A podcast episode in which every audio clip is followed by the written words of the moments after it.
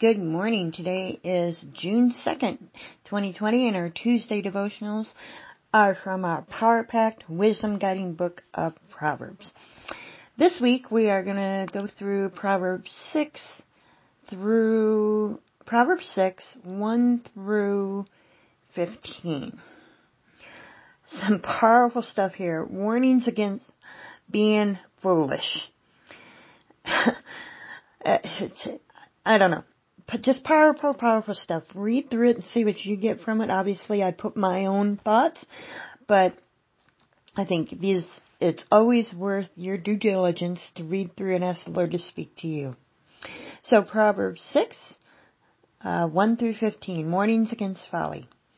My son, if you have put up security for your neighbor, if you have shaken hands and pledged for a stranger, you have been trapped by what you said and snared by the words of your mouth. So do this, my son, to free yourself, since you have fallen into your neighbor's hands. Go to the point of exhaustion and give your neighbors no rest. Allow no sleep to your eyes, no slumber to your eyelids. Free yourself like a gazelle from the hand of the hunter, like a bird from the snare of the fowler. This here alone could have been just a study on its own, of course. Um, and I may be going through all this too quick, but again, I want you to take each scripture and have it speak to you personally.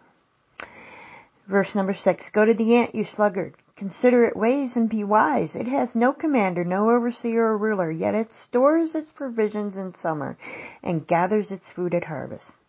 How long will you lie there, you sluggard? When will you get sleep?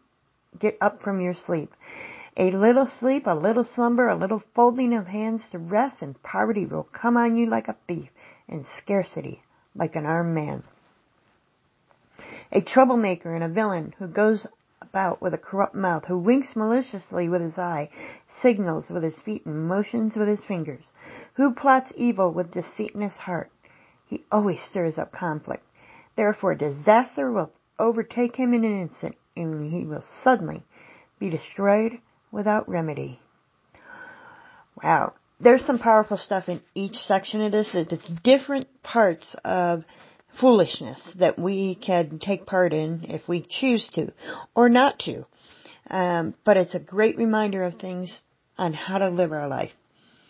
So go through it, read through it, read through it out loud and have the Lord speak to you. You have an awesome day and remember, you are who God says you are.